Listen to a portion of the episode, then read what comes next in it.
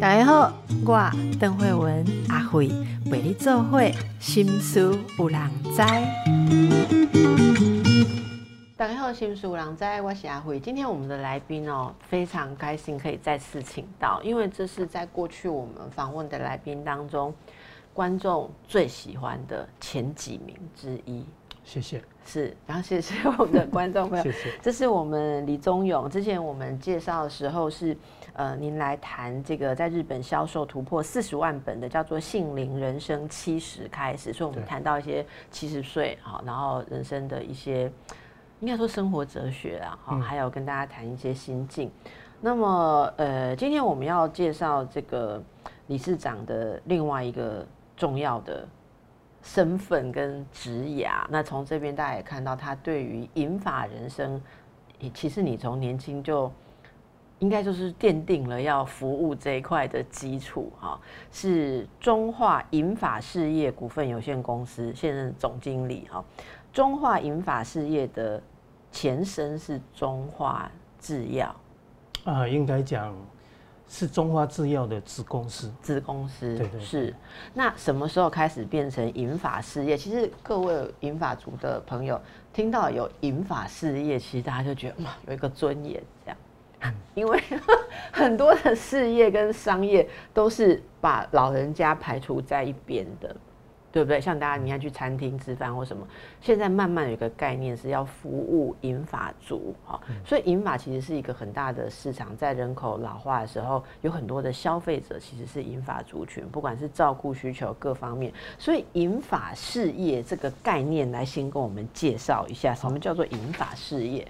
其实我不是年轻的时候开始立志要做这个行业，但你奠定了这个基础，就是到差不多中年了哈，差不多快五十岁，我才觉得应该有很多人需要嘛，又又因为台湾的人口老化这个这个现象是非常快速的，所以我才觉得这一块应该要有更多人来参与。嗯，那中华制药是一个比较，呃，不能说它老了哈，就是比较资深，资深的一个综合药厂。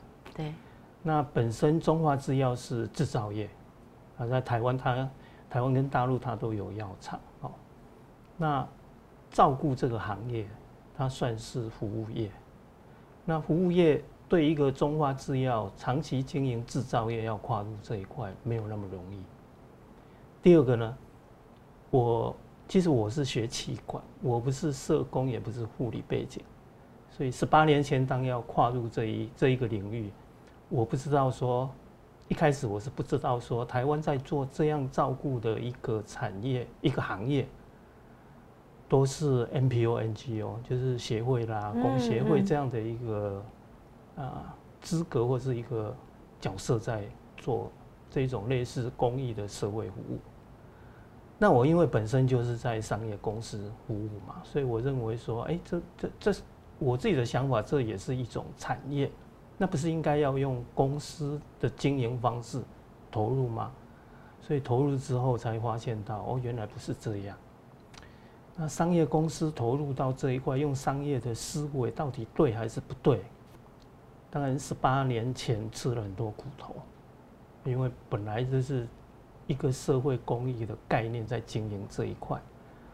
当你用企业的角度进去，就会发现到，啊，你的客户本来是政府核定的，不管是老人福利法或是其他的法，那由政府提供客户，然后政府有补助的提拨。但是你用企业产业的概念去，你要自己去找客户。对，那你自己找客户，然后这个钱也不是政府补助的，是从客户客户身上掏腰包付给你，所以他们对品质对你的要求当然就很高。如果今天服务他认为不满意，你明天就就就不要来了。所以他对整个服务的满满意度，他是相当高的要求。那我觉得也还不错，因为一开始就是困难嘛，有市场机制来鞭策嘛，所以你也没办法偷懒，你也没办法投机取巧，就是呃，这个服务的内容一定是硬碰硬，所以我觉得从从一个产业开始，也对我们整个过程，我是觉得是非常大的挑战，也培养我们怎么生存的能力啊。我一直在讲说，如果我们做了十八年，人家如果认为说，哎，我们有没有什么值得来来谈一下的？我觉得就是我可以跟大家讲，不是成功的经验，而是我怎么活下来的经验。我怎么生存的经验？这个领域目前做的人多吗？提供这个服务的？从长照二点零开始投入这样的产业，因为我我们一开始是先从居家照顾开始做。事实上，做这个行业哈门槛不高。呃，请问一下，从居家照顾开始做的那个内容是你们？训练或者是提供居家照顾服务是这样吗？对我大概说明一下哈，为什么要从居家开居家照顾开始做？因为如果我们一般在谈长照，可能就有居家照顾嘛哈，就长辈没办法出来，我们就进到家里面去照顾他。啊，另外一个是日间照顾嘛哈，就是哎长辈可以走出来，那就到一个这个 take care take care center，有点像托老所。那让他可以走出来，离开他家里面，到社区的日照来做活动啊，让他健康可以不要退化那么快。那当然还有在就是住宿型机构嘛，哈，又分养生呃养生村的健康的长辈跟失能比较严重的护理之家，哈，这个都是比较后端。那我讲的这个后端机构，因为它投资的资金大，那。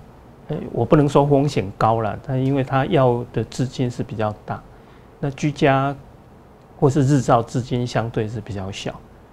那我们公司我刚提，我刚大概提到是我们是一个制造业起家的，对服务业并没有很很很多的经验，所以我要说服公司说投入这一块，当然就从轻资产、风险比较小的介入。那居家服务的内容大概是这样。因为如果我先从我们前段的智慧市场这一块讲起，我们如果认为照顾就是家事服务哦，就是帮他煮饭啊、打扫环境，哎，这样算不算？应该也算，但是它比较偏向帮佣。嗯，好，那应该要再进阶嘛，哈，进阶到什么？就是长辈也有很多是。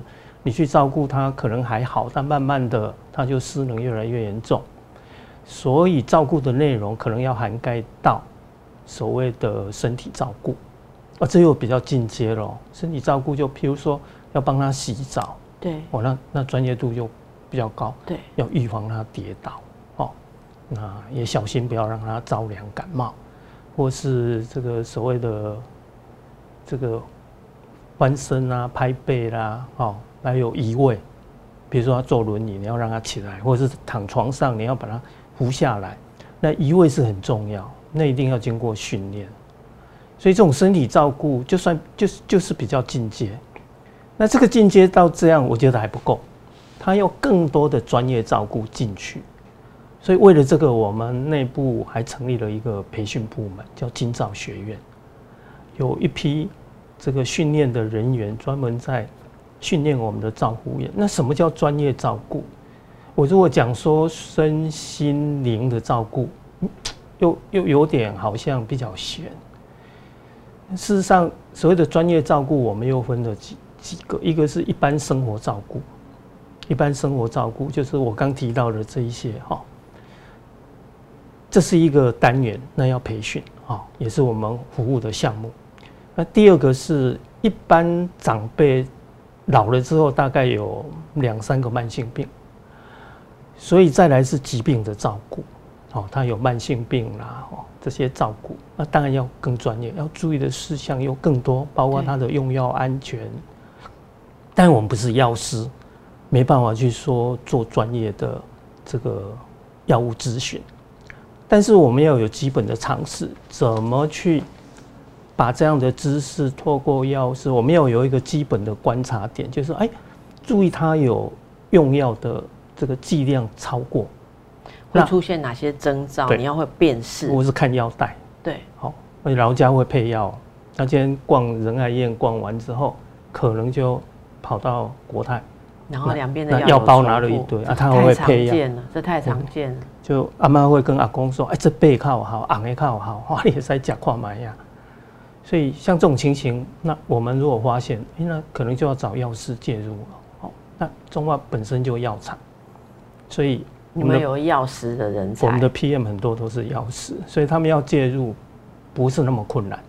再来就是，那周遭也有很多社区药局跟我们也很友好，也可以利用社区药局的药师来协助。哦，这个就是比较专业。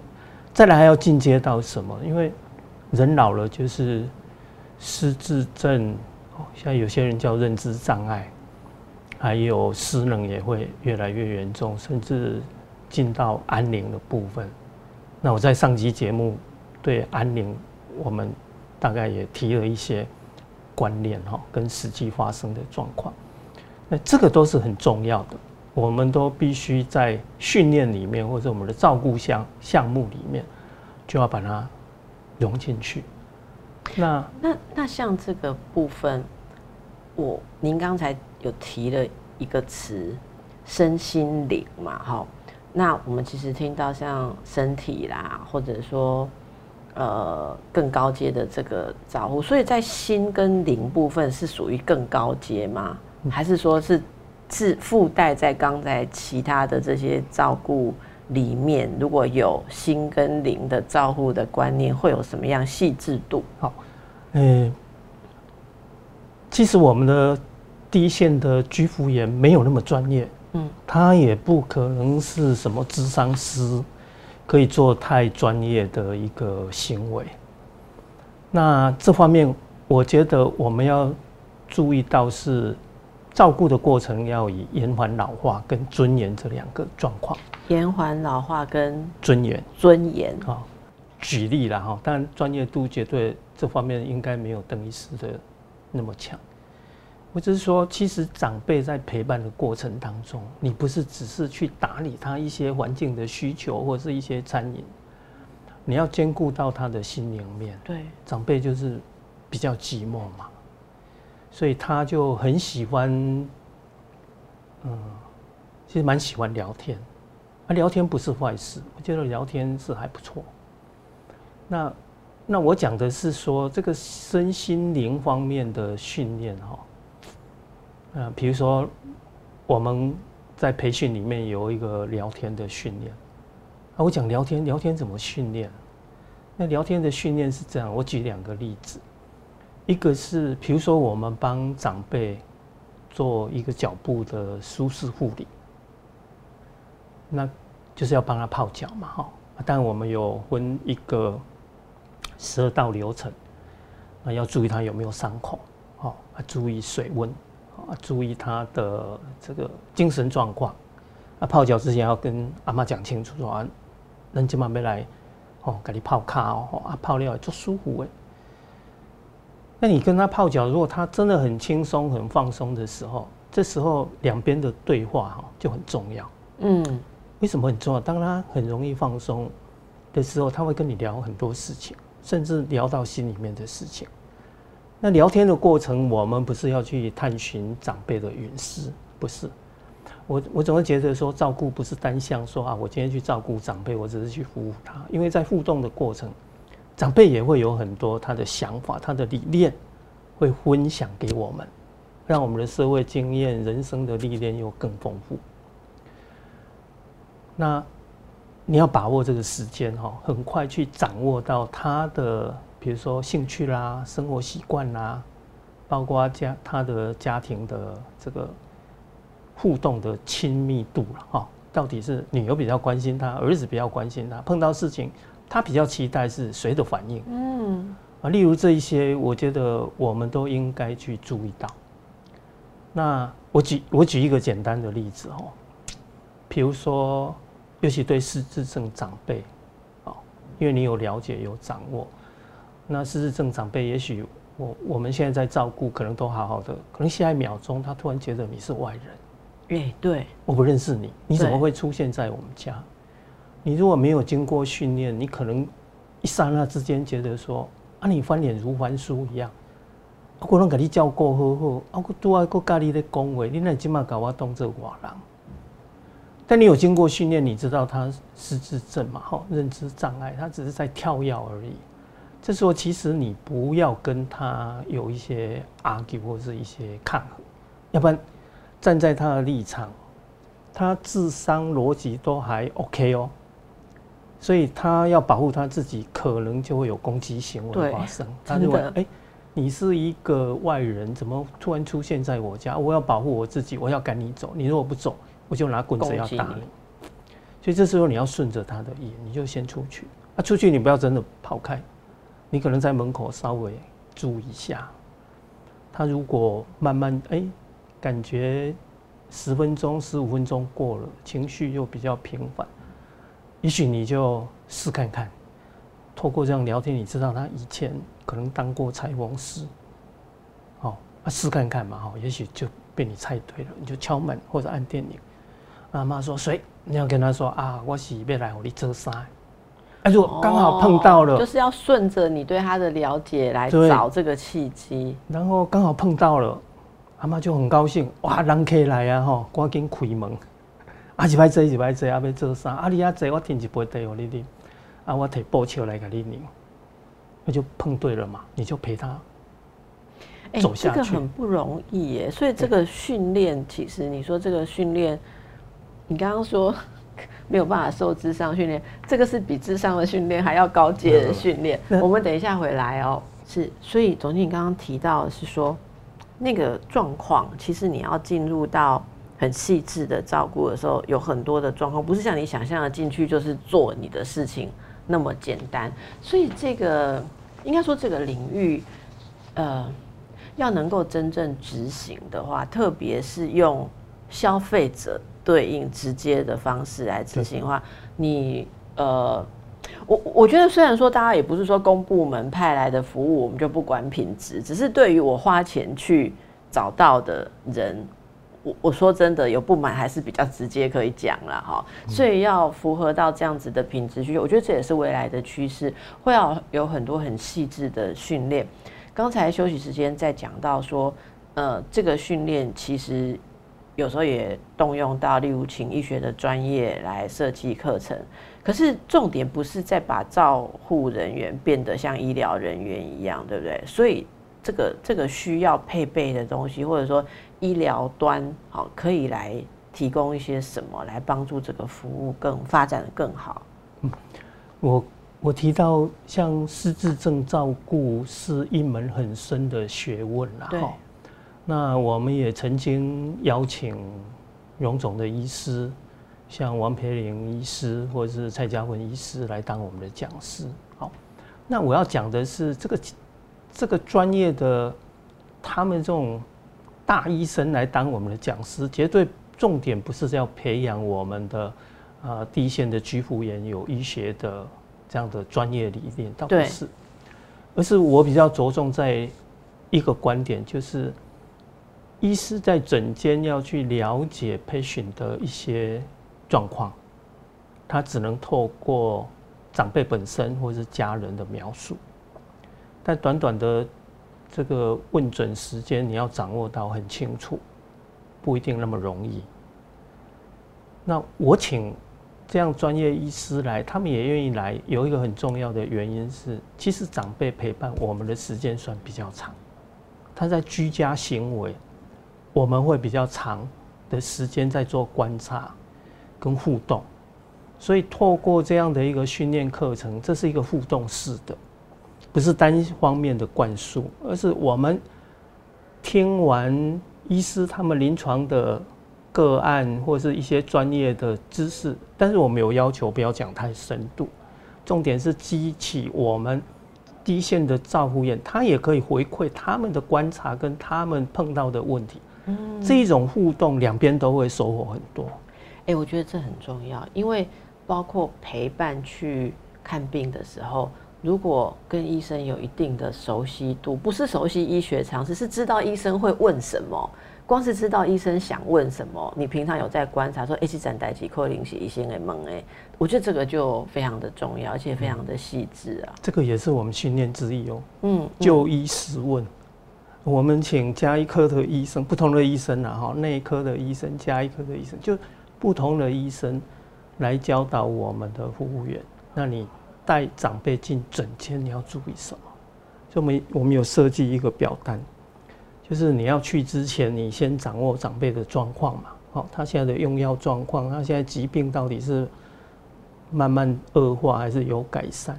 很多可能能够事先掌握的，我们都把它记起来。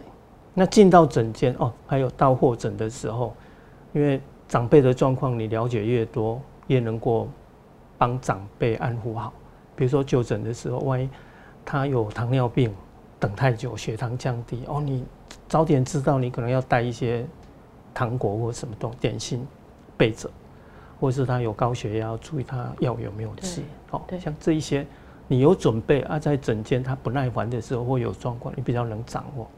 再来就进到诊间，进到诊间一般就是，哎，长辈进去突然要问什么忘记了，他会聊天，但是他的状况讲不清楚。那我刚刚讲的家属有时候带去也讲的不完整。不要说长辈，我自己就好。我自己看病进到诊间，常常看完出来，我才发现，哎，对，不懵。对，然后啊，怎么办？然后下一号敲门进去不礼貌。所以我觉得这个很重要，就是你有掌握好进去，那该问的有掌握到哈，至少你要告诉医生说，那现在的状况跟上次有比较好，比较不好。好是什么比较好？不好是什么比较不好？哎，你拿着一个单子。一条一条讲解，然后医生会告诉你，他可能会说：“那我帮你换药，还是帮你做什么啊？这个药回去，这个吃完之后小便会变黄，你不要以为得肝病那正常，那是一个代谢。你至少在记录。哎，这个有个好处就是医生讲交代的医嘱，你不会漏掉，哎，你就写嘛。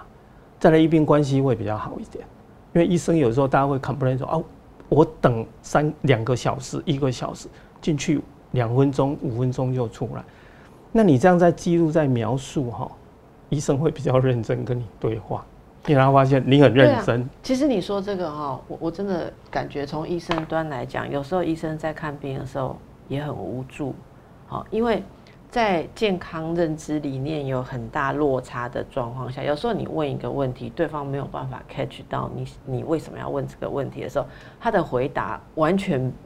不在同一个思考脉络下的时候，平行线平行线的时候，你会产生一种放弃跟无助的心态，你也会想尽量简化给一些指示，可是这个指示回去可能又怎么样的被扭曲误用？我觉得这是医病沟通，我我们其实长期在追求的，其实就是你不用知道医学常识，这是我负责的。我也没办法进到你家里，整天看着你。可是我们彼此知道，什么事情要交到对方的手上，我觉得这是很重要的。好，我们等一下回来。所以刚才说到跟长辈聊天，其实还有一个照顾他们尊严的部分。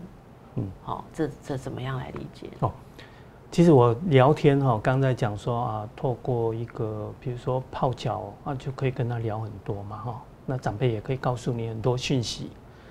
那另外就是你怎么让长辈能够愉悦，心情开好了哈啊，所以我们也曾经收集，不管网络的笑话也好，或是这个路边听到的笑话也好，那收集比较有爆点的所谓的好笑，不是冷笑话，好笑一点的笑话，提供给他们，因为陪伴的过程，如果相处的时间很。久，比如说我们做智慧的照顾，一定是量身定做，看他的需求，有些可能要四个小时、五个小时、六个小时，anyway，配合他们的需求。那时间久，也不可能都一直在帮长辈洗澡，一直在带他看医生。那这中间一定有一些比较软性的时间，相处的时间，对，就是彼此非常温馨的时段，可以聊多一点的事情。我觉得讲笑话给长辈听也。蛮不错，为什么？因为长辈都比较严肃嘛。哎，我真的没想到你会把这个放进服务里面，这真的很有 太有创意了。我我意思是说，长辈就比较严肃，平常就不苟言笑，然后他讲话可能子女或孙子都觉得听腻了，所以久了就让他也比较封闭。所以怎么逗长辈笑，我觉得也很重要。比如说，我们又收集一个笑话，好，那那你问长辈讲，哎，有几只狗啊，伫路中，好，啊，你塞车要过，爱甲你挡在路中，啊，你也安怎？有一种饮料的名称，阿妈讲我唔知。我们的赵爷有跟他讲说啊，就是叫咖啡啊，咖啡，你来咖啡啊，咖啡哦。那你把他逼了之后，他还是不走，又挡在路中间。嗯，给给你猜一个饮料品牌，阿妈讲我唔知。哎呦，就是曼斯咖啡啊，马西咖啡。哦，再逼他，对不对？马西咖啡。那你把它逼了，它就走了，那狗就走了，那没有挡在路中，走了。那这只狗已经走了嘛？哦，给你猜，也是一个咖啡的品牌。阿妈讲我唔知，伊讲啊都无人甲逼啊，一走啊都无人甲逼啊，是什么？博朗咖啡。博朗哦。哎，像这个。阿妈听了会笑，就是说，那叫好省哦。你讲这啊，另外就语言也很重要哦。所以，因为我们接下来就会讲台语嘛，我觉得用台语讲你当表演，做些做趣味的代志哦，长辈当做欢喜的，因为刚刚跟你对话就有很大的一个共鸣。是，我只是举这个例子啊，就是说，你可能很短的一个笑话，啊，就会让他很开心。哎，我们的服务员他自己收集也好，或是而我们提供给他们也好，我觉得这个跟长辈的互动都会变变得有趣。所以我讲的身心灵倒不一定很严肃的在谈到很专业的东西，但是有一个重点就是怎么让长辈开心。好，我感觉这真重要，因为你讲卖讲身体艰苦哈，行动不便，简单来想讲年岁大。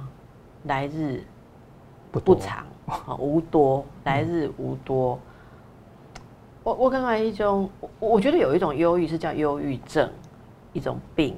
有一种忧郁是人生在某些阶段你一定会有的无助、恐惧。嗯，好啊，因而有的忧郁，有忧郁也有正常的忧郁。那这个部分，有时候大家会想象很复杂的，有人说灵性照顾。我们会以为说哈，你要有信仰，你要有生命哲学，什么叫生死学哈？然后对某些人而言，黑黑米家雄贵遥远哈。嗯。但是我觉得很重要一个是，求你都要跟公姐邱伟安的哈，撒种咖比。我觉得那个幽默的点，其实就是一个在当下，我们说所谓活在当下的的感觉。我我觉得那个是。我自己因为做精神科，所以看很多各式各样悲苦的经历。有时候我坐在那里，特别是年轻的时候，我会觉得说，这种那笑会出来。哪边我我平一个较悲伤，我平一个较站不起来，一个我都起起起来来看医生。哪边我可能做不高，我会有这样子的产生这样子的敬意的时候。有时候我不知道讲什么，但我印象很深。有一次，我就说，哦。我就重复了他的情境，然后我只讲了一句说：“哇，阿弟，打刚拢爱面对家呢。”然后他就微笑了，整个放松了。他说：“我品力太厉害哈。”他 get 我的我的那个感受，在很奇怪，在那个互动当中就有交流。说：“我品力太厉害哦，以前我跟你讲无简单，你来把握你即马吼，你后摆来教我这个年会，你看打刚起来，你就是面对这无什么快乐的代志啦，吼。”你也别求，你也无想要做什么代志。但是不管不知道那一天为什么，他后来他跟我说，他得到我的 不知道是一种敬佩还是什么的时候，他觉得很踏实。嗯，我觉得这种东西有时候灵性或灵性照顾，您刚刚讲提到尊严这两个字的时候，我就被这两个字撞到哈。我觉得那个那个尊严是面对一切的基础。我刚在提这个哈，为什么这个笑话也很重要？好几年前我看一个纪录片，很久了，这纪录片是黑白的，应该是好像是魏德生导演以前在当纪录片导演的时候拍的，很久了。他有一个，他有一段是有一个女儿照顾失智症的爸爸，照顾到这个爸爸过世了，哎，换妈妈失智症，他继续又照顾他妈妈，没有结婚。照顾他妈妈的时候，因为这样。这样接二接连着这样照顾，其实身心灵压力很大，然后身体也不好。我就看到那个影片，他推去他他推他妈妈放在轮椅，怕他乱跑，哦，就把他固定在轮椅，然后他去做推拿，然后那个手都贴着那个贴布，哦，要去做推拿，就那个身心灵很辛苦。然后过过了一段时间，妈妈也走了。他以为说，那他就可以放松过他自己的生活，就没想到他得了乳癌。哇，那人生很悲惨。我就看那一幕，我觉得说，看他的表情，因为纪录片是真人真事嘛，哈，我自己内心都觉得说，这个时候如果有人在旁边讲笑话给他听，因为我们不知道他心灵内深处，你能够带给他什么快乐，你。告诉他说啊，你想他亏耶，啊，你半亏，我觉得那个没有意义，那个不算同理。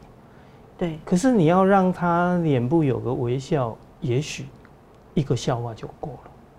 你不要去讲太多，让他觉得很虚伪的言语。你可能在旁边讲一个笑话给他听，这笑话要让他笑，那一笑可能会掉心中的千斤重担，可能会掉了。我不敢说一半了，至少会卸下一部分掉。如果有那一秒可以忘记那个重担，我觉得是多么的难得。对这样子的人，对，其实你讲这个让我想到，嗯，我有朋友哈，然后他们是做剧场的，好剧场。那我其实也访过他们几出戏，这个全民大剧团，好，那我们团长那个谢团长，好，他来过我们节目。我曾经问过他一件事，因为他坚持全部都做喜剧，嗯，嗯，大家就会聊啊，就说你一直都做喜剧哈，有时候比较困难，因为大家会比较倾向觉得喜剧啊、娱乐啊哈，所以他们每一档演出的时候，最后团长就会出来讲说，感谢大家，我们这几场的票都卖光了，因为我们这种剧都拿不到补助，因为补助到比较严肃的议题，嗯。说真的，补助真的比较少落到喜剧或专门做喜剧的剧团身上。有一次私下我就问他说：“你为什么都一定要做喜剧？”哦，因因为我我我通常认识导演都是因为他们有一些剧里面的议题，有一些心理的层面，希望我可以确认一下哦，这个人遇到这种事心理会怎么走向。所以我有这样子的机会，也很幸运可以跟一些戏剧的人有接触。我说，像这种议题，我怎么看都是一个悲剧。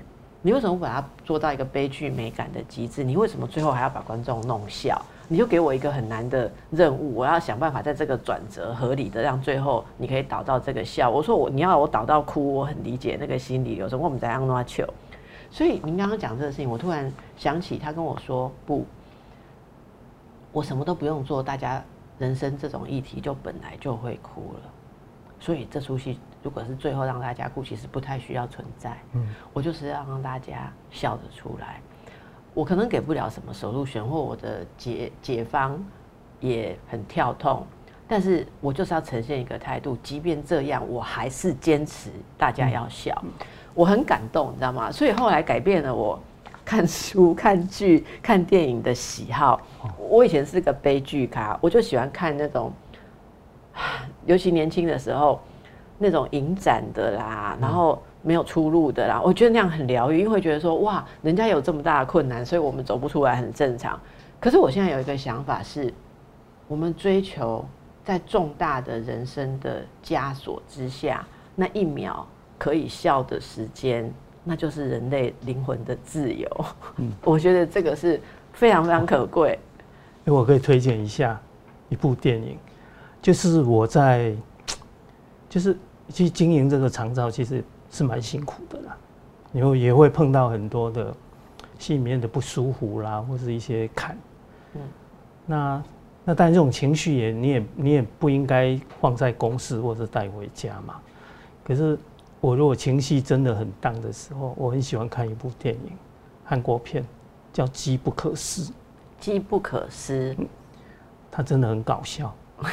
然后这部电影我应该是看四遍或五遍，所以是心情不好的时候就会回去重刷这样子。而且他们就很认真在表演很多的好笑，好笑的事但是他们很震惊，但你看了你就会觉得超好笑的。好，那时间的关系，我们就不深入这部片的介绍。但是，其实我今天很惊喜，就是会访到那个总经理讲到这样子的片段，所以他应该也是很会讲笑话了哦。好，那么希望带给大家一点点灵感，不管你背负着多大的重担。好，我们先谢谢总经理，祝福大家。谢谢邓医师。